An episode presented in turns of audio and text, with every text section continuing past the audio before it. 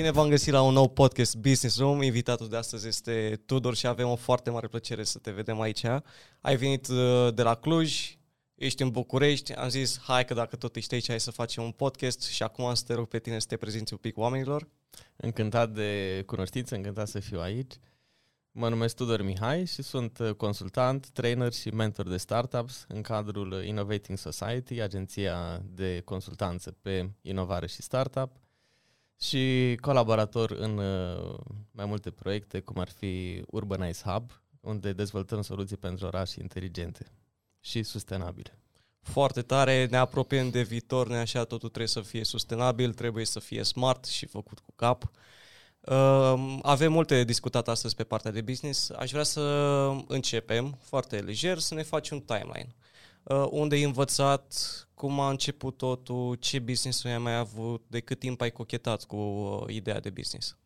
Încă de, de mic copil pot să zic că am cochetat cu ideea de business. Pe la 5 ani tata meu avea o afacere de înghețată uh, și vindea înghețată la vafe. Ei bine, vafele care nu mai erau bune le ducea la țară să le dea la găini pentru bunica, știi? Bunica recicla, de... recicla vafa. Recicla. Ei bine, eu am găsit acolo niște vafe și am zis, mamă, ce idee, hai să le vând, că oamenilor le-ar putea plăcea vafele alea. Am luat uh, cutia cu vafe, m-am dus în stradă și la toți copiii care treceau pe acolo ziceam, uite, vafă simplă la, nu știu cât, 10 bani sau ce era pe atunci și vafă cu un pic de aromă de vanilie ce era căzută pe acolo, dublu. mă văzut bunicii și m-au pus după să returnez banii, îți dai seama, nu știam pe oameni, că doar, doar un prieten, unui prieten i-am vândut și cred că aia a fost prima experiență. Deci nu am vândut că vreau eu să mă îmbogățesc sau să fac bani, doar așa din comerț, că mi-a plăcut, am, uite, am o chestie, hai să vând, hai să văd cum, cum poate fi făcut. Mi se pare foarte tare că încă de mic, cumva indirect, ai avut... Uh, te-ai dus pe partea asta de antreprenoriat. Voi hai să iau un bun pe care alții nu-l mai folosesc sau îl consideră nefolosibil și să fac ceva cu el să mă ajut pe mine. Adevărat, atunci chiar și eu mâncam vafele alea, deci erau folosibile, erau bune pentru Da, și vafele pentru oricum mine. sunt bune, chiar poți să pui orice în ele și sunt la fel de gustoase. ok, copilărie, ai început pe partea de business fără să vrei, a fost o intuiție care a venit probabil natural de la tine. Cum s-a de- dezvoltat mai departe? Mai departe am vrut să continui la facultate pe zona de business și am vrut un, un studiu care să aibă și elemente practice. În România puteam să mă duc la ASE, dar nu aveam nimic uh, aplicat, făceam doar business teoretic, pe când în Olanda am găsit o, un studiu unde o parte, patru ani era studiu, dintre care doi ani făceai practică, deci lucram chiar ca junior innovation, innovator. Și mi s-a părut foarte interesant. Am plecat singur, n-am avut uh, un prieten să zic hai să mergem amândoi în Olanda, nu, am zis că mă duc singur, oricum acolo avem, o să fiu la școală, o să cunosc oameni și m-am cam rupt de România timp de 5 ani de zile. Studiul se chema Business Innovation Studies în Amsterdam și în anul 3 de facultate am început chiar primul business ca urmare a unui proiect. Ok. Uh, un Fo- proiect de școală. Foarte interesant, adică cumva ai vrut să pui în aplicare și ceea ce înveți.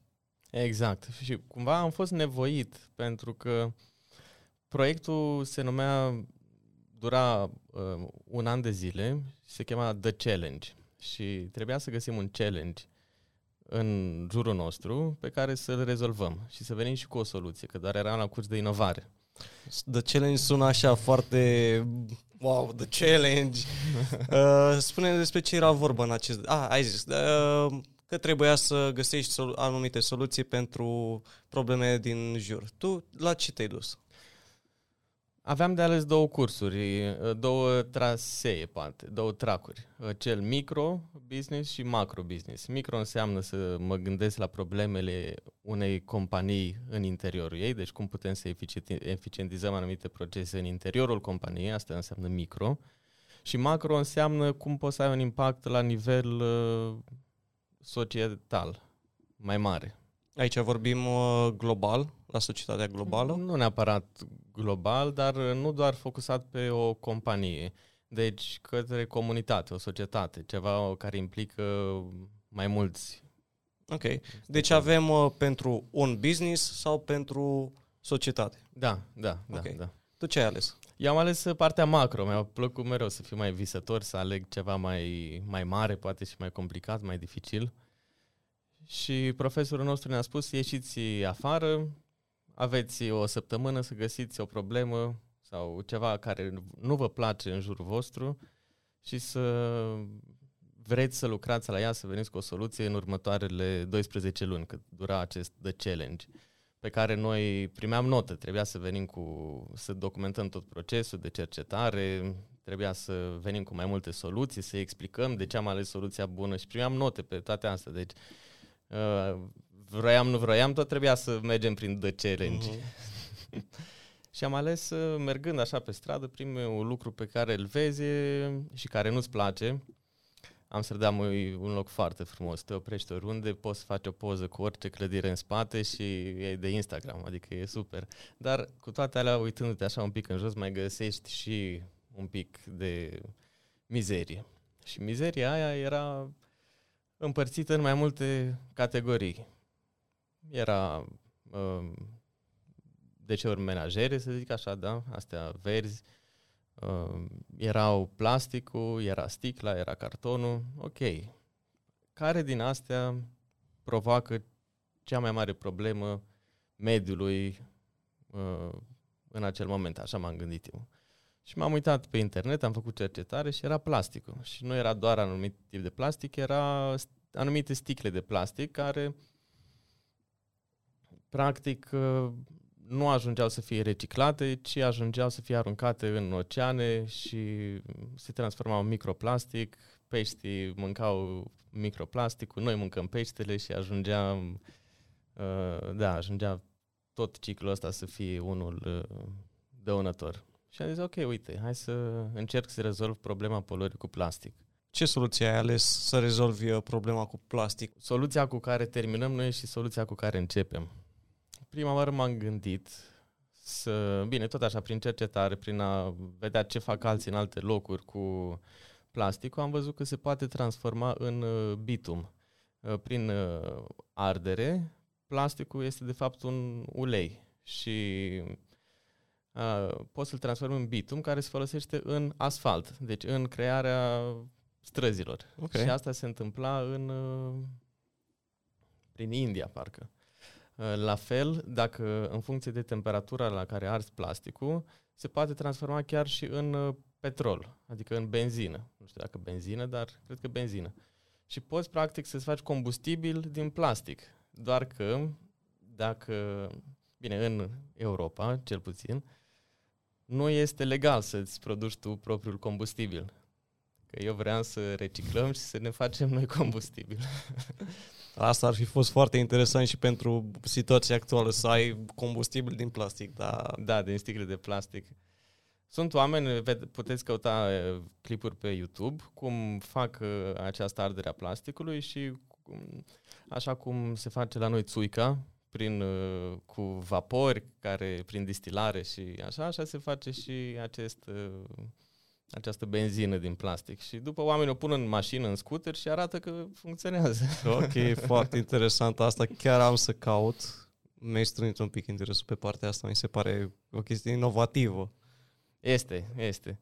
Doar că partea legală, legislativă, da, nu ne-a dat voie. Așa că am continuat. Uh, ok, ce putem face? Ce putem face? Ok, hai să reducem cu totul problema de la, de la rădăcină și să-i facem pe oameni să nu mai cumpere deloc plastic în primul rând.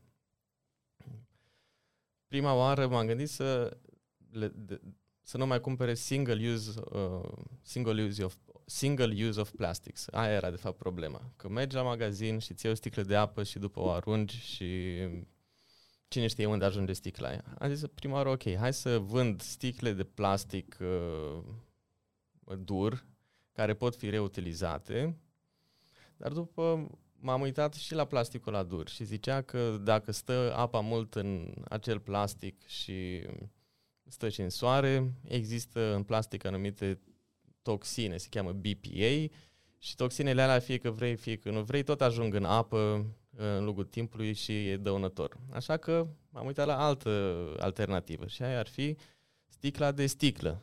E bine, sticla de sticlă e cel mai sustenabil, sticla e cel mai sustenabil material, e făcut din nisip, dacă se sparge și dacă o arunci nu poluează, e foarte ok și pentru mediu și pentru om. E cel mai safe material din care tu poți să îți păstrezi mâncarea sau băutura în timp îndelungat.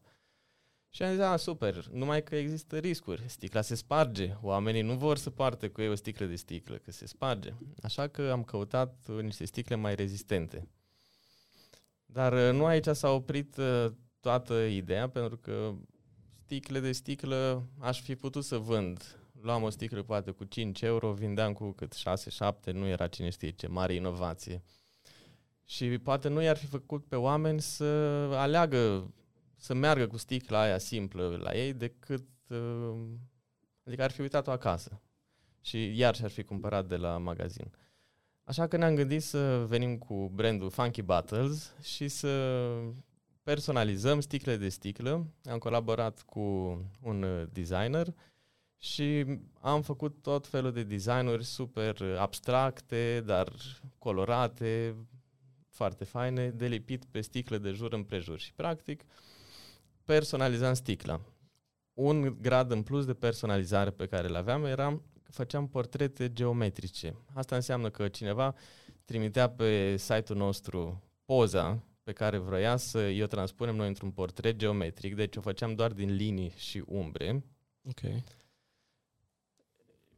Apoi printam acel portret geometric pe un sticker care era rezistent la 80 de grade, putea fi folosit și în dishwasher și putea să stea, adică putea să dureze foarte mult timp și era cadoul perfect, pentru că pe lângă sticla cu portretul pe, pe ea, primea persoana și un A4 sau un A3 cu portretul desenat de, de mână. Cum, a, foarte, mi se pare foarte mișto ideea. Cumva personalizând sticla, adaugi un suflet, are o esență, ceva și atrage omul să o păstreze, să o ducă peste tot cu ea, ca și cum uh, avea un brand personal. Cumva sticla aia devine un accesoriu pentru tine. și îmi place că ai zis tu asta și n-am zis eu, pentru că asta urmează să zic chiar am transformat dintr-un produs simplu la care nu prea te gândești într-un accesoriu, în ceva care e al tău și vrei să-l porți cu tine peste tot. Nu-l mai uiți acasă, că ți-e dragă sticla. Când o pui pe birou la muncă, ți-e drag să te uiți la ea, să o vezi, să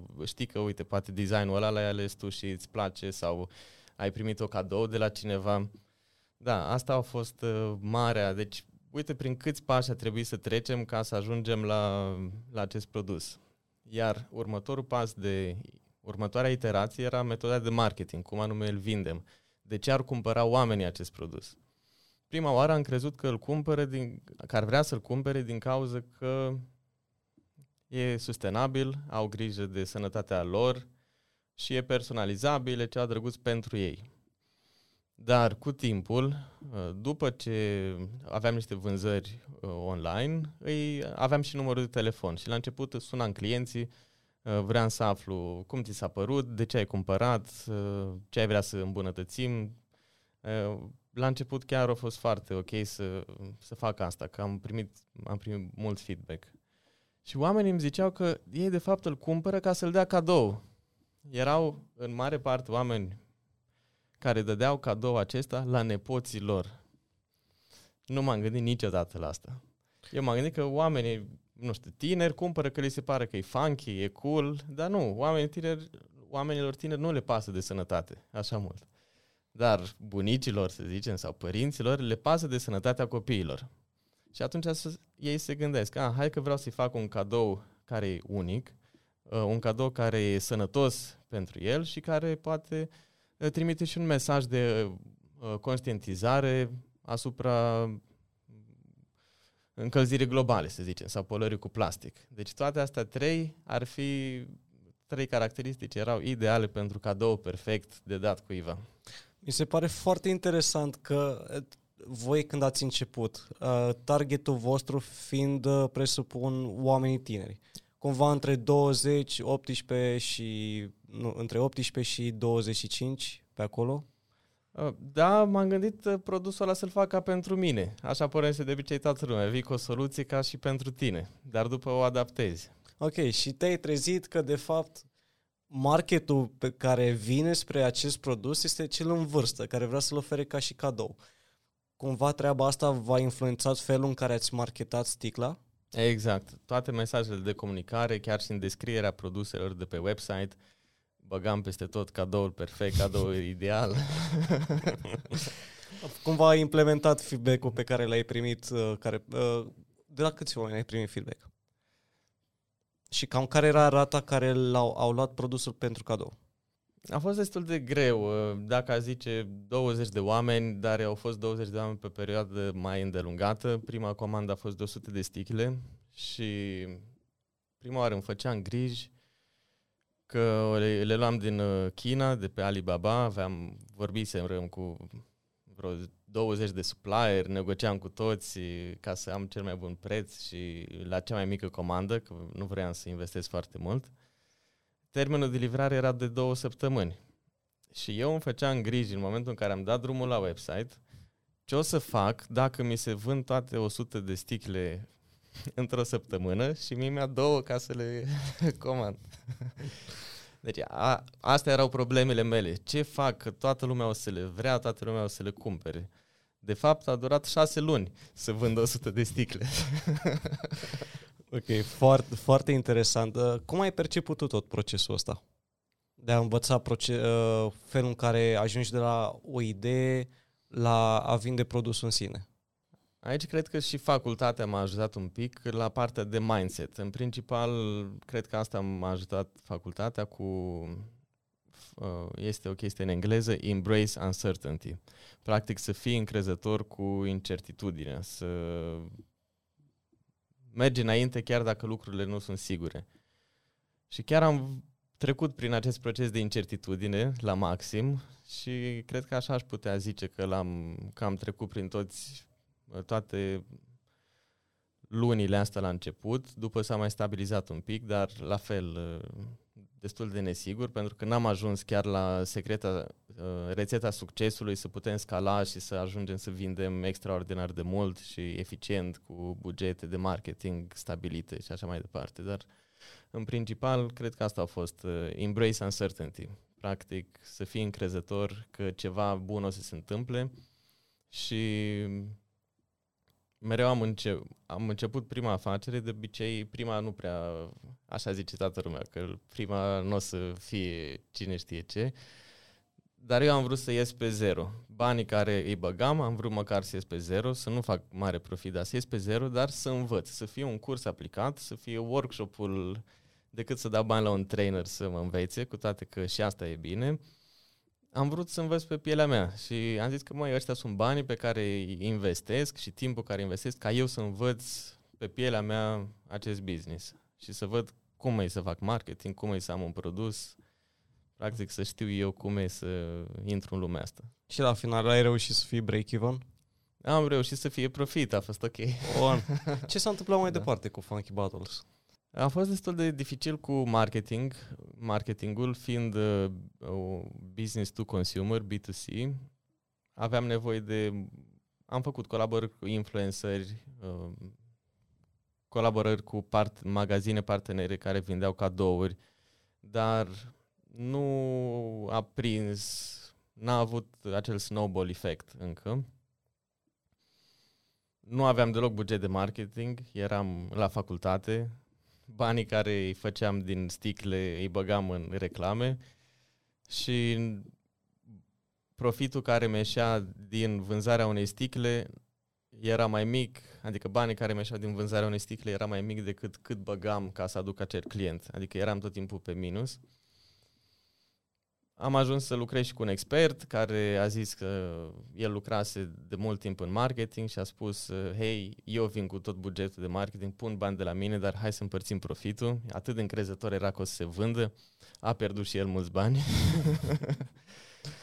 și practic ar fi, vindeam pe platformă cum ar fi EMAG, acolo nu trebuia să fac publicitate, se vindeau de la sine, mai puține, dar nu aveam niciun cost. Puteam să o duc așa, făceam uh, niște bani lunar, dar nu ar fi fost mare creștere. Dar totul s-a oprit când m-am mutat în Cluj. Și în România apa nu este potabilă peste tot în toate orașele ca în Olanda. În Olanda ar fi mers business-ul ăsta, că îți luai apa și după puneai, îți luai sticla și puneai apă de la orice robinet, era ok. Uh-huh. Plus prețul de 25 de euro sticla, cred că în România pe vremea era un pic cam mult, plus uh, livrarea din China în România ar fi durat mai mult și ar fi fost mai complicat cu uh, vama la Constanța decât era mhm. în uh, Olanda. Deci toate astea au făcut să se oprească proiectul.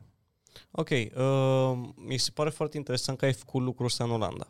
În primul rând vreau să te întreb, ce experiență ai căpătat tu, uh, ăsta fiind primul tău business, practic, mai puțin vafele, dar uh, primul business la care ai uh, muncit de la zero, să cunoști marketul și să faci un produs pe care să-l, să-l aprecieze. Cu ce te-a ajutat pe tine toată experiența asta? M-a ajutat să fiu încrezător că lucrurile pe care mi le propun se pot uh, îndeplini. Visele pot deveni realitate. Uh-huh. Dacă uh, avem mindset-ul ăsta de embrace uncertainty, deci nu suntem siguri ce o să se întâmple, dar totuși suntem încrezători că o să se întâmple ceva bun, a, asta mi-a dat curaj, practic, să încerc și alte lucruri. Ok. Uh, deci, cât timp ai fost în Olanda, ai făcut facultate, ai făcut și un business, ai lucrat ceva pe acolo? Uh, da, am lucrat, uh, acolo am ajuns prima oară în contact cu acest, uh, uh, această metodologie și practică de design thinking. Am fost prima oară la un uh, workshop de design sprint cu AJ în Smart din Berlin. Veniseră în uh, Amsterdam să facă un demo workshop și au folosit niște metode deci la o sală de 100 de oameni au reușit să facem un brainstorming și să venim cu soluții la un challenge dat de ei, fără să vorbim între noi. Deci totul doar cu sticky notes și cu buline, cu voturi. Și am zis, mamă, e incredibil cum a reușit omul ăsta să ne coordoneze pe toți, nici măcar nu am vorbit unii cu alții și am venit cu soluții prioritizate pe nivel de impact, resurse, fără să vorbim. Și am zis, mamă, trebuie să învăț, trebuie să învăț mai multe despre asta. Și am reușit să fiu uh, facilitator de design thinking, cumva uh, co-facilitator prima oară. Era un facilitator uh, expert, principalul, și eu ajutam, dar prima oară și după am ajuns să fac și eu câteva mini-workshop-uri în Olanda, deci asta a fost în principal uh, lucru. Pe lângă asta am făcut și parte de consultanță ce se întâmpla în, uh, în școală. Uh, un profesor de-a meu mă luase cumva sub aripa lui și mă băga pe proiecte de-a lui. Eram junior innovator, in, junior innovation consultant și în mare parte trebuia să fac parte de market research, să calcule, să identific competiția, să identific trendurile, uh, piața, mărimea pieței, oportunitatea de a intra pe piața aia și să vin cu o concluzie dacă merită sau nu să intrăm în, să mergem în direcția aia sau în ce direcție să luăm. Era mult research, da, mult research am făcut. ok, cât, uh, mai spune o dată, cât ai stat în Olanda? Cât, toată da. experiența asta, în câți ani uh, s-a da, întâmplat? Am stat 5 ani, 4 ani a durat facultatea, uh, practic uh, 2, 2 ani a fost uh, teoretic, Uh, un an a fost, uh, aproape un an a fost internship și încă un an a fost uh, studiu practic de licență, la care am lucrat pentru primăria din Rotterdam, să venim cu un concept de mobilitate sustenabilă pentru orele de vârf. Foarte tare, mi se pare că ai făcut, ai și căpătat o experiență extraordinară și că te-ai ridicat cumva peste uh, average-ul pe care îl cunoaștem noi. Uh, Adică ai vrut să te implici în cât mai multe lucruri și să faci cât mai multe și să inovezi. Pui foarte mult accentul pe inovare. Cum ai definit tu concept? Ce, ce înseamnă pentru tine a inova? A inova, simplu zis, ar fi să vii cu ceva nou. Mai complex, definiția mai complexă, um, ar fi că inovarea este un proces um, care, prin care vii cu o idee, rafinezi ideea, și implementezi, reușești să implementezi ideea pe piață. O inovare fără a fi implementată nu există. Aia se cheamă doar idee. Inovare e abia atunci când pui pe piață și primești feedback de acolo și vezi cum merge. Sunt mai multe definiții. Îmi place foarte mult cum definești tu conceptul de inovație. Dar, ok, ai uh, făcut 5 ani, ai stat în Olanda, ai învățat ce înseamnă inovație și ai venit înapoi în Cluj. De aici ce s-a întâmplat? Am învățat și mai bine ce înseamnă inovație. Practic, în Cluj am reușit să îmi deschid agenția mea de inovare, în care planul era să ajutăm, și planul încă este să ajutăm uh, oamenii din România să devină antreprenori, mai anume să își minimalizeze riscurile atunci când au o idee și să își maximizeze șansele de reușită. Pentru că în orice afacere sunt riscuri uh, și se zice cu cât riști mai mult, cu atât câștigi mai mult, doar că aceste riscuri pot fi calculate. Și aici își are rolul un consultant. Mhm. Există foarte important să pui accentul pe optimizare. În momentul în care optimizezi acțiunile pe care le faci și le gândești într-un anume fel, tu, într-adevăr, uh, riscul va rămâne întotdeauna. Dar poți să-l, uh, în, să-l înfrunți altfel în momentul în care apare.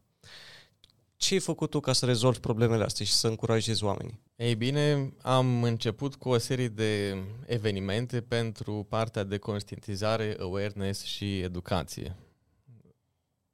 Am adus peste 10 speakeri internaționali, în mare parte cunoștințe de ale mele din Olanda, care au ajuns să lucreze în locuri la companii foarte faine și uh, topicul, uh, uh, seria de meetup-uri din Cluj se numea Problem Solvers și aduceam invitați ca să ne spună cum inovează ei, cum rezolvă ei problemele în orice uh, domeniu de lucru ar fi.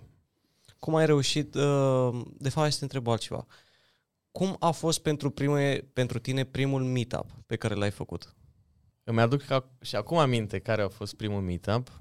A fost cu o persoană chiar pe care nu o cunoșteam, dar uh, Uh, era Harry Ford din, uh, din Anglia. Era foarte bun. Am început cu primul workshop de design sprint. How to do design, how to, how to run a design sprint. Uh, am avut prima oară un, uh, un meetup de o oră sau de jumătate de oră, nu mai știu, în care el prezenta conceptul. Și a doua zi, cine vroia să vină la workshopul practic, să get their hands dirty, practic, să învețe metodologia făcând, pentru că aceste practici trebuie să le faci ca să-ți dai seama de ce sunt atât de folositoare. A venit și am avut chiar sală destul de plină, am avut vreo 15 oameni cu bilete, deci primul, primul meetup și prima chestie de asta a ieșit foarte, foarte bine. Și de ce a ieșit bine? Pentru că aveam acces și la o comunitate deja stabilită, lucram la Cluj Hub, și acolo s-au dat și ei anunțuri, grupuri de Facebook, uh, alți oameni la care apelam uh, cu mesaje private și le ziceam, hei, uite, dă și tu mai departe evenimentul ăsta la tine în companie, poate, și tot așa mergea din vorbă în vorbă, pentru că era un, un trainer chiar foarte bun. Și mai ales pe vreme, în vremea aia când m-am întors, când era 2020, nu prea erau mulți speaker internaționali care veneau, mai ales cu experiența aceea pe design sprint. Nici acum nu sunt foarte mulți, dar uh, au fost, am început bine. Am început uh, cu niște nume uh, sonore, cu oameni cu experiență dobândită în afară și a fost din prima ceva nou care a atras pe mulți oameni să vină la, la evenimente. Cum e perceput tu oamenii care au venit atunci? S-au arătat interesați de, interesați de subiect? Uh, ei văzut captivați? Uh, nu știu, ai văzut o schimbare la ei în momentul în care ai venit cu ceva peste ceea ce exista deja? Nu pot să zic că am văzut neapărat schimbare, dar nivelul de interes și engagement în timpul prezentărilor cu siguranță era.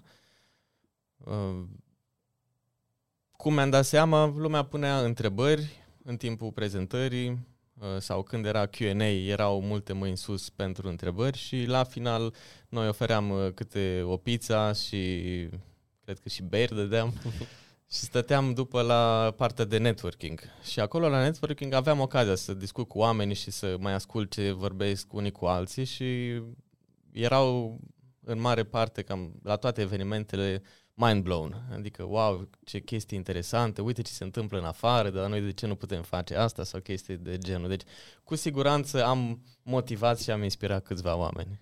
Ok, e foarte mișto foarte, treaba asta cu workshop-uri, să aduci oameni, pentru că mă gândesc că tu în același timp organizezi, știi câteva chestii, doar că în momentul în care vine cineva și prezintă anumite uh, elemente, începi și tu să înveți mai multe. Și te ajută și pe tine, îi ajută și pe oameni și în același timp te și bucuri, te bucuri de rodul succesului. Succes în ghilimele, desigur. Um, care a fost, cum ai venit cu ideea asta de business? De unde ți-a venit? La fel ca cu orice idee cu care terminăm, nu e la fel cu cea cu care începem. Prima idee a fost să deschid un incubator de inovare socială eu fiind atras de partea macro, de mediu, de orașe, de oameni, am vrut să ajut oameni să intre în acest incubator ca să urmeze anumiți pași pe care îi urmam și eu ca să ajungă la niște soluții, dar acele soluții să aibă și parte de business, deci să poată să fie sustenabile financiar pe termen lung, dar să aibă și impact social, adică mediu, oameni și ce mai e? Mediu și oameni. mediu și oameni. Bun, cum, uh, ceea ce, ce, vreau, ce mă interesează foarte mult, tu ai, în aia 5 ani ai, în Olanda ai avut timp să guști foarte bine din mindset-ul olandez. Care au fost diferențele în momentul în care tu ai venit în Cluj, în România? O secundă, înainte de asta aș vrea să Te termin rog uh, ideea cu de ce nu a mers ideea cu incubatorul social era că trebuia să avem finanțare de la uh, privați uh, sau din fonduri ca să susținem aceste programe de incubare, pentru că antreprenorii la început de drum nu au bani ca să plătească aceste programe. Și dacă aceia nu au bani să plătească cursurile pe care noi vrem să le facem, atunci nu poate fi sustenabil financiar. Și din ideea asta de incubator social, că vrem să ajutăm cât mai mulți oameni să învețe să facă business ca să aducă un impact bun pe lumea asta, am pivotat către doar uh, o agenție de consultanță pe inovare și training, pentru că de acolo clar făceam bani prin serviciile pe care le ofeream și după aceea puteam eventual să oferim uh, pro bono la startup-uri mentorat și alte lucruri. Mă bucur mult că totuși în ziua de azi se întâmplă această viziune a mea cu incubator de inovare socială prin cadrul uh, Urbanize Hub. Urbanize Hub organizează concursuri de idei și incubator, incubatoare. O să fie primul incubator anul viitor în 2023, axat pe soluții pentru orașe Uh, pentru dezvoltarea orașelor sustenabil și vibrant. Foarte tare ideea, foarte modernă, inovativă de altfel, pentru că, cum am spus și la început, trebuie din ce în ce mai mult să aducem elemente smart uh, și inovatoare. Uh, cum se numește? Ai spus că e o societate... Urbanize Hub. Ur, nu, uh, a ta. Uh, Innovating Society. Innovating da. Society. Așa, bun. De unde a început Innovating Society? Care au fost primii pași pe care i-ai făcut și când ai decis să iei, să-i faci în direcția asta? Și pe aia o să revenim și la, mai, la un moment dat, n-am uitat. Da, primii, primii pași au fost... Uh, prietena mea mi-a comunicat într-o zi, hei, uite ce program uh, de finanțare există în România. Startup Diaspora se chema. Asta în 2018 uh, era anunțat apelul. Tu erai încă în Olanda. Eram în Olanda, da. Uh, și a zis, na, bine, ok, hai să aplic cu o idee care aveam eu, asta cu incubatorul social. Am aplicat cu ideea, am primit punctaj foarte bun, m-am acceptat la inițial la primul bootcamp, iar la acel bootcamp trebuia să venim cu business plan, să intrăm mai în detaliu și ca urmare la acei pași urma să te selecteze sau, sau nu. Sau alți oameni renunțau, nu mai vreau să să meargă, că și-a dat seama că poate ideea nu e așa bună. Deci, follow the money. Uh-huh. Mi-am dat, am reușit să primesc o finanțare uh, care mi-a asigurat timp de un an și jumătate uh, trei salarii și alte costuri cu care am reușit, alt, alți bani cu care am reușit să plătesc uh, zborurile la speakerii pe care îi aduceam, cazarea lor, evenimentele, sala, deci în primul an nu am avut niciun client, am băgat toți banii în acele evenimente ca să fac reclamă. Reclamă, reclamă, reclamă, comunitate, sharing knowledge, educație. De acolo am început. Asta, asta a fost primul pas. Cumva ai pus accentul mai puțin pe partea de bani, dar mai mult pe a clădi o fundație pe care să construiești mai departe casa. Exact, exact, exact. Și chiar nu vroiam să mă întorc în România. Uh, în anul 4 de stat în uh, Olanda, m-am apucat de învățat olandeză. Până atunci am, am zis că nu o să învăț limba asta niciodată, dar după mi-am dat seama ca să mă integrez și să ajung să fac și business acolo, trebuie să fiu printre oamenii lor. Dacă nu, uh-huh. lucram doar la o corporație și acolo îmi vedeam viața și nu prea îmi vedeam viața într-o corporație sau într-un job așa, companie mare. Vreau să mă angajez poate la startup-uri, echipe mici, dar toți erau olandezi, trebuia să vorbesc olandeză. Cu toate că știu engleză, dar nu vorbești tot timpul în engleză. Uh-huh. Și am urmat șase luni de cursuri destul de intense de la primărie, care dacă nu erau gratuite și dacă nu luam examenul la final, trebuia să plătesc toate la șase luni de curs. Deci am fost foarte motivat. Doar că după ce am terminat cursurile a venit finanțarea și am zis că mai nu ratez oportunitatea asta să pot să încep ceva în România. Cumva în adâncul meu așteptam o chemare, așteptam un motiv ca să mă întorc și uite că ăla venise. Foarte tare. Ai zis că în primul an ai avut finanțare, un an jumate, ai avut trei salarii și ai construit practic baza. Cum s-a dus mai departe Innovating Society? Mai departe au început uh, să apară cereri pentru proiecte de training și consultanță. Am lucrat mult încă de la început în programe de incubare, deci fie că am organizat uh, concursuri de idei de tip hackathon de două zile și acolo facilitam procesul de design thinking în două zile ca uh, am început cu studenți, studenți de la Facultatea de Medicină din, uh, din Cluj care vreau să vină cu soluții în acest field de healthcare. Și am, cred că ăla a fost primul workshop pe care l-am făcut. După aceea, uh, în tot felul de incubatoare și programe de genul ăsta, concursuri de idei, astea sunt finanțate, sunt uh, scrise uh, proiecte, fie pe fonduri structurale, fie pe fonduri europene și din acele proiecte își permit să dea premii participanților, să plătească mentorii, să plătească sala și toate astea. Uh, dacă nu sunt scrise proiecte, în loc de uh, premiile la, la startup-uri se dau din parteneri care vin cu donații și sponsorizări. Aici mă gândesc la Urbanize Hub, cum am început acum trei ani, că nu aveam niciun proiect scris, nicio finanțare și tot reușeam să facem concursurile astea de idei. Și acum ajungem să primim finanțare și pentru un uh, incubator. Adică pe lângă cele două zile de concurs, de idei, avem și două luni de mentorat, 8 săptămâni în care aducem mentori specializați pentru a oferi feedback pe fiecare stadiu de dezvoltare a startup-ului.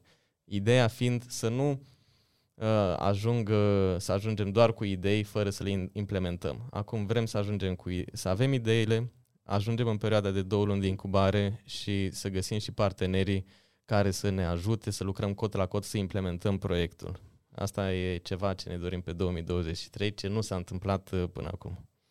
Mi se pare un drum atât de complex pe care l-ai avut de a începe cu niște workshop-uri și acum uh, ușor, ușor începi să dezvolți colaborări cu Urbanize, Urbanize Hub, să, ai, uh, să aduci oameni, să investi anumite lucruri și să te duci către zona asta de incubator din 2023. um, cum ți s-a părut că a primit ideea la noi aici? A fost primită cu ochii buni? Inovare, așa, în sine e un termen abstract și dacă vrei să vinzi inovare, toată lumea e interesată, dar nu este o problemă reală pe care o ai acum. Și inovarea practic ajută ca tu să fii pregătit în următorii 3, 5, 10 ani la lucrurile ce urmează a fi pe piață, a veni pe piață, să fii pregătit să nu ți-o ia competitorii înainte. Deci nu este o problemă pe care o avem acum, iar în România, față de Olanda, avem uh, mai puțin apetit către risc și mai puțină viziune către viitor. Ne gândim foarte mult cum să rezolvăm problemele de azi și cum facem să meargă azi bine, dar nu ne gândim așa de mult, hai să punem acolo un 5% din resurse și timp și oameni ca să creăm ideea aia care poate să meargă conform trendurilor peste vreo 3-5 ani. Deci a mers destul de, destul de reticent, de reticenți oamenii să intre în proiecte de inovare, adică hai să venim cu niște idei pentru viitor ca să fim pregătiți. Aia ar fi inovare pe trei nivele, o să intrăm și în chestia asta, ar fi nivelul 2 de adiacent, venim cu produse noi pentru aceeași piață. Uh, ultimul nivel ar fi vii cu produse noi pentru o piață nouă pentru business-ul tău uh, și ăla e cel mai complicat nivel pentru că e mare incertitudinea, totul e nou și primul nivel e inovarea incrementală sau core sau de bază în care doar îmbunătățești lucruri, procese în interiorul companiei. 80% din resurse și timp uh, se dedică inovării de nivel 1, incrementale. Uh, Apple face asta de ani bun de zile. Uh, telefoanele devin tot mai subțiri, camerele tot mai bune, dar produsul rămâne același. Asta înseamnă inovare incrementară. Adiacent ar fi că a venit cu EarPods, a venit cu niște căști. Știi? Uh-huh. Și transformațional ar fi dacă s-ar duce și ar face mașini electrice cum uh, proiectul să se și întâmple de altfel. Ai uh, observat uh, vreo schimbare de mindset din momentul în care ai început și uh, până acum spre inovare? Ai văzut vreo tentă ascendentă să se mai schimbe oamenii să zică hai să riscăm totuși? Am văzut asta prin numărul de participanți care vin la concursurile de idei, la numărul de incubatoare care tot uh, e în creștere în România și faptul, acest lucru arată că lumea e mai interesată de, e mai deschisă către a-și asuma un risc și a-și porni o afacere. Uh, nu pot să zic același lucru despre companii, la companii nu s-a schimbat mare lucru, dar uh, Uh, sunt deschiși acum către ofertele de training. Deci sunt mult mai deschiși să accepte oferte de training uh, pe design thinking, pe prob- uh, creative problem solving, uh,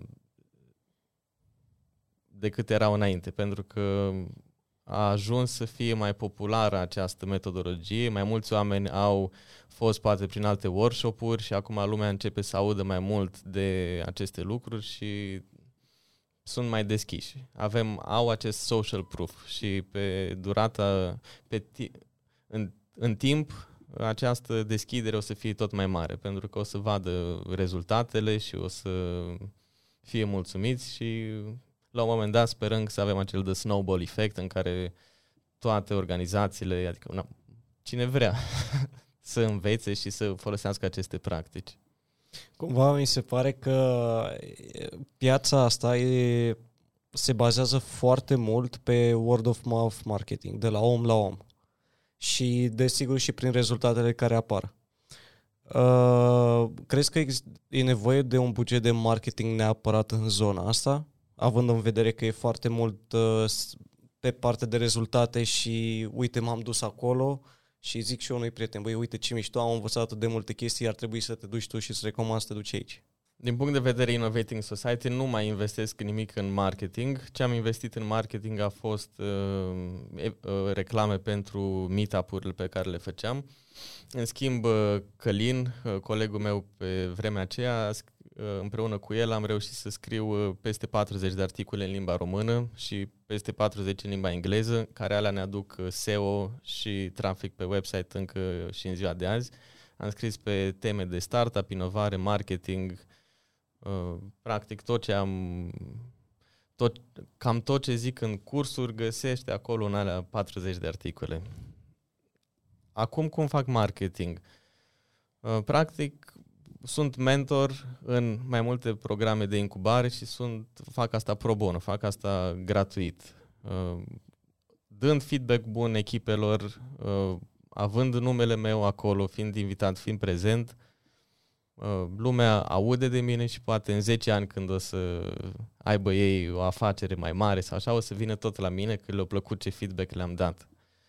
Pe viziunea asta mă gândesc, adică fi prezent ajută și lumea o să te ține minte. Chiar zilele trecute am avut un curs, uh, am f- sunt mentor în Startup Reactor, uh, se cheamă și o echipă care m-a ales mi-a spus că uite, ți-am văzut numele acolo și mi-aduc aminte de tine de acum 2 ani când ai făcut, nu știu, ai făcut un curs și mi-a plăcut cum ai vorbit și când am văzut numele tău, din prima te-am ales. Și m-am simțit super bine că, uite, acum 2 ani o ținut minte și o ales să vină din nou la mine.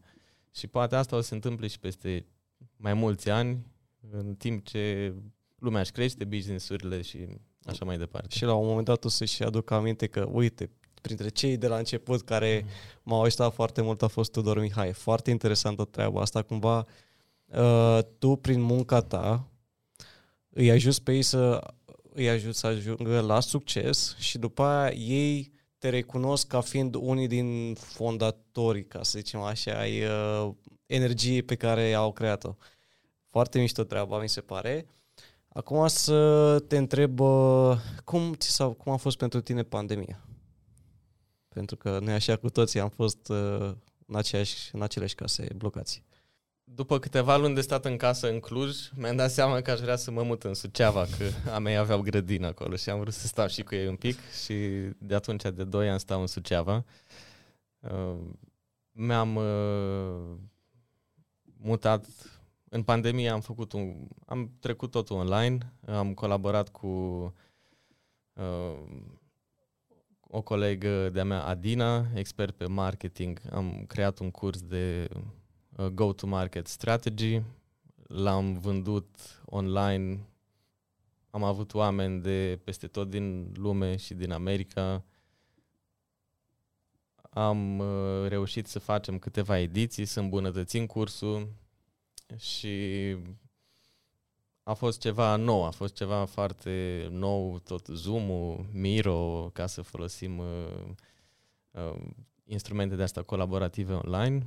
După cursul de Go-to-Market Strategy am făcut cursuri de Design Thinking, de Creative Problem Solving, uh, specializate pe anumite challenge-uri de la companii, deci am mutat cam totul online și am reușit să mă conectez cu oameni pe LinkedIn care făceau aceleași lucruri și să merg la workshopurile lor și ei să vină la workshopurile mele și în felul ăsta am crescut network-ul. În același timp am reușit să încep și o platformă, un software as a service, împreună cu uh, un prieten de-a meu care venea la meetup-uri și în felul ăsta ne-am cunoscut. El e developer și am făcut uh, o înțelegere să facem uh, conform uh, nu 50-50, dar conform cât de mult lucra fiecare, să, în caz că facem vreodată bani, să împărțim conform... Pe bază de randament. Raza, randament era cumva the pie, după the pie method, nu mai știu exact cum se cheamă, după plăcint. Deci câte ore lucrai, atât aveai la final din ceea ce făceai. Am reușit să venim, să ident- am reușit să identific o problemă, aceea a, nu era un loc în care toate evenimentele online, toate webinarele să fie centralizate. Aflam de multe webinarii gratuite, foarte interesante pe teme uh, pentru, pentru mine, dar ba aflam dintr-un grup de Facebook, ba îmi dădea un prieten mesaj, ba pe LinkedIn, uh, ba de pe Google, ca o reclamă, ba de pe YouTube. Deci nu era un singur loc, o platformă unde eu, ca și consumator de uh, evenimente online, de webinarii, să pot să îmi aleg niște filtre de industrie. Uite, sunt interesat de medicină. Vreau să văd ce evenimente sunt pe medicină sau uh, pe business sau pe marketing. Deci nu exista și nici acum nu cred că este. Uh, Uh, la fel, alte filtre, cum ar fi limbă sau durată sau nivel de interacțiune sau nivel de grup, adică într-un Zoom altfel când ești cu 10 oameni sau altfel când ești cu 200 de oameni. uh, posibilitatea să vorbești direct cu speakerul sau nu. Uh, deci toate filtrele astea le-am făcut pe baza, în primul rând, nevoilor mele, că așa au pornit totul, dar după am trecut, am ajuns aproape de 20 de user testings și pe partea de creator de conținut, dar și pe partea de consumator de conținut. Am venit cu versiunea 1 la platformă, am făcut user testing cu ei, le dădeam anumite tascuri în platformă să văd cât de ușor ajung să completeze task-ul și pe baza aia am ajuns la patru versiuni. Versiunea 4 de software, care era cât de cât uh, cea finală și cea bună. Doar că nu am reușit să atragem uh, o platformă are valoare atunci când ai și mulți creatori de conținut și mulți uh, consumatori. Că atunci, pentru creatori, e interesant că, wow, uite, câți user are platforma asta, dacă îmi pun evenimentul aici, uh, o să afle de, de el și vin mulți la mine și așa e și cu consumatorii. Intră pe platformă și își fac cont pentru că, wow, uite câte evenimente avem. Doar că la început nu ai nici multe evenimente și nici mulți uh, consumatori. Și ar fi trebuit niște bugete foarte mari de marketing ca să facem awareness și să scalăm treaba asta. Dar a fost o experiență foarte bună pentru mine de a învăța ce înseamnă să faci user testing la o platformă și de a lucra cu un developer și cu un designer. În continuare mi se pare ideea foarte relevantă, mi se pare extraordinară foarte inovativă, pentru că, mai ales acum un mediu online, având în vedere că a fost pandemia, foarte mulți oameni au rămas în continuare pe partea de online. Pentru că este mult mai ușor de accesat și, cum ai zis tu, la workshop-urile tale au intrat și din SUA oameni. Și cumva să ai un loc în care să îmbin toate astea, să vreau ceva creativ și să-mi arate toate webinarele, în loc să intru pe Facebook sau să dau un Google. What uh, webinars are available for design? E, nu știu, o idee foarte bună, de altfel ce s-a întâmplat cu ea? Uh, da, și ideea a fost construită ca și inspirație dintre platforma Meetup, care are la bază organizare de evenimente și comunitate, și platforma de Eventbrite, care are ca scop vânzarea de bilete și multe evenimente. Cu toate astea și Eventbrite are filtre, dar nu are filtrele astea pe care ne, ni le dorim și acolo au tot felul de evenimente uh, Uh, de genul chiar și yoga sau meditație. Eu nu vreau să mă duc pe zona asta de, de health, vreau să stau pe zona de uh, professional. Deci sunt webinarii care să te ajute să devii mai bun la locul tău de muncă. Uh, ăla ar fi fost focusul. Ce s-a întâmplat uh, cu platforma, nu am uh, continuat-o pentru că nu am reușit să avem un pool constant de creatori de conținut. Trebuia manual să-i găsesc, să dau mesaje la fiecare Ehm, buget de marketing nu aveam, n-am avut nicio finanțare și în felul ăsta, da, nu am reușit să ajung la un flux constant, să nu mai trebuiască eu să fac nimic și totuși lumea să vină, că aia ar fi fost ideea. Lumea să vină fără să le mai dau eu mesaj la toți, ei uite avem o platformă, ce părere ai și așa mai departe. Deci codul e încă acolo, platforma este, dar Super. trebuie, trebuie o... doar să aibă o infuzie de marketing. Da, da. Bun, uh, trecând peste partea asta de platformă, un fel de Netflix pentru webinare, care iar mi se pare o idee bună și ar trebui să-i dai în continuare, uh, spune ce s-a întâmplat cu Innovating Society după pandemie, care a fost aftermath-ul. Cum a rămas? Fizic, online uh, și din câte mi-ai spus, pare să că cumva a fost benefică pentru voi pandemia. A fost benefică pentru că fără pandemie nu puteam să nu puteam să ajung la atât de mulți oameni din atâtea locuri ale lumii și pe lângă asta am început un proiect cu uh, facultatea din Cluj, UBB, ca, ca și expert de transfer tehnologic, am reușit să fac niște cursuri pentru doctoranzi ca să reușească să-și valorifice uh, rezultatele cercetării și să le ducă pe piață. Deci, numai bine făcusem uh, cursul de Go-to-Market Strategy, pentru că s-au legat toate. Aveam și cursul de Go-to-Market, aveam și cel de Design Thinking, unde validam problema, validam soluția și acum venise natural să mergem pe partea asta de transfer tehnologic. Și cu UBB am reușit să fac primele, uh, primele cursuri uh, online și De fapt, cam toate cursurile le-am făcut online cu UBB-ul și asta a fost uh, ceva, o realizare foarte mare pentru mine, că am reușit să ajung și în mediul universitar, să am un impact către niște potențiale foarte mari inovații care se petrec datorită unor lucrări de doctorat, deci lucrurile sunt serioase și chiar avem acolo, chiar sunt foarte multe idei ce ar putea fi puse pe piață și să aibă, să aibă tracțiune, să aibă foarte mare succes. Te-ai gândit vreodată că o să ajungi în România și o să faci astfel de proiecte cu Universitatea din uh, Cluj? Nu m-am gândit că o să ajung la universitate. Super. Uh, acum noi mai aveam și întrebarea apropo de mindset, dar cumva prin răspunsul tale ne-ai dat răspunsul. Faptul că olandezii cumva sunt mai deschiși către risc. Adică um, embrace the uncertainty. uncertainty. Perfect. Ca să nu ne repetăm în ceea ce am zis. Da, ca și completare, aș putea, putem să ne gândim de ce sunt ei mai deschiși către risc. Și ne uităm un pic la istoria lor. Au fost într-o creștere constantă. Doar puțini ani din istoria Olandei au uh, avut probleme, n-au avut bani, nu le-a mers bine, deci sunt într-un mindset de siguranță.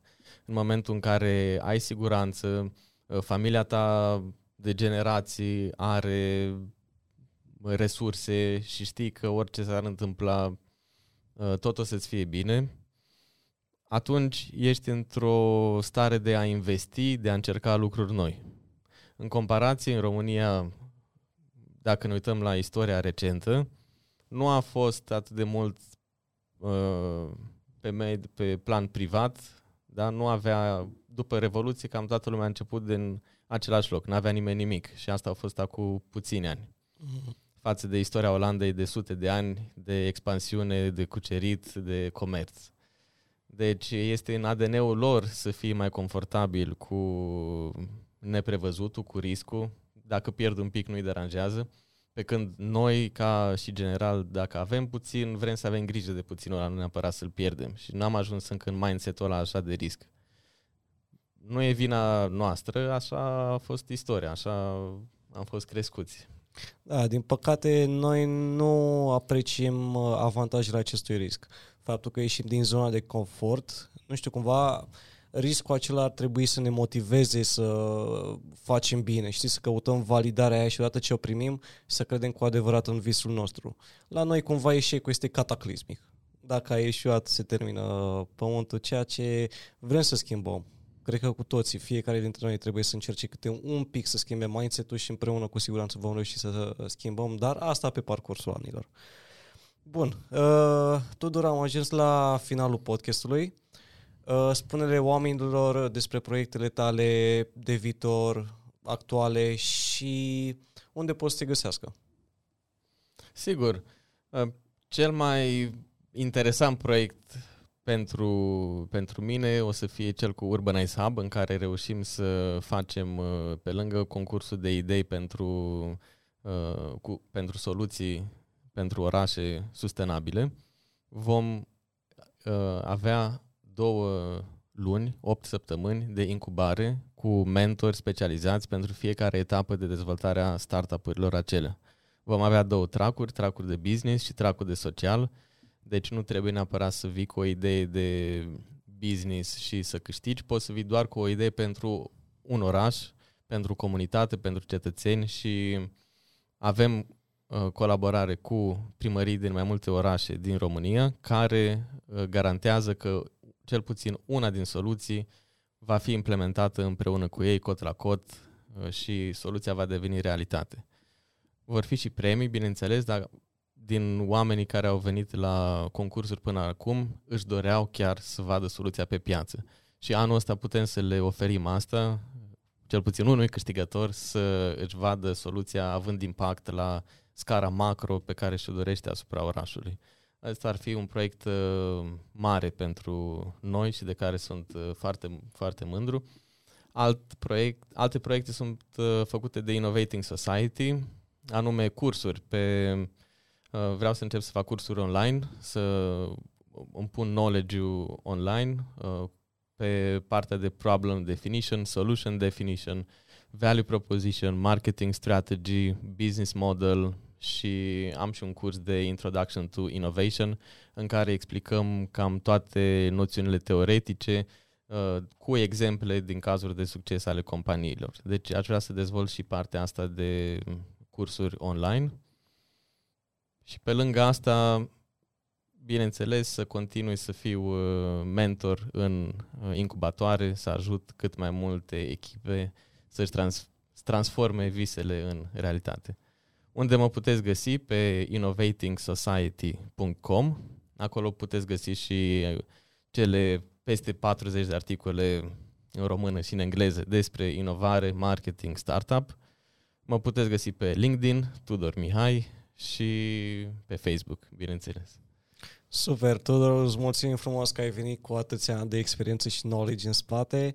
Uh, îți mulțumim foarte mult că ne-ai acceptat invitația și îți urăm succes în continuare în uh, proiectele pe care le ai și să fii sigur că te urmărim și poate ne mai vedem după ce și Urbanize hub o să ajungă în toată țara și cu siguranță ideile pe care uh, le fabricați acolo vor fi implementate peste tot. Mulțumesc și eu de invitație. Mult succes, spor. Super. Mega. Dar pot, mersi că ai venit.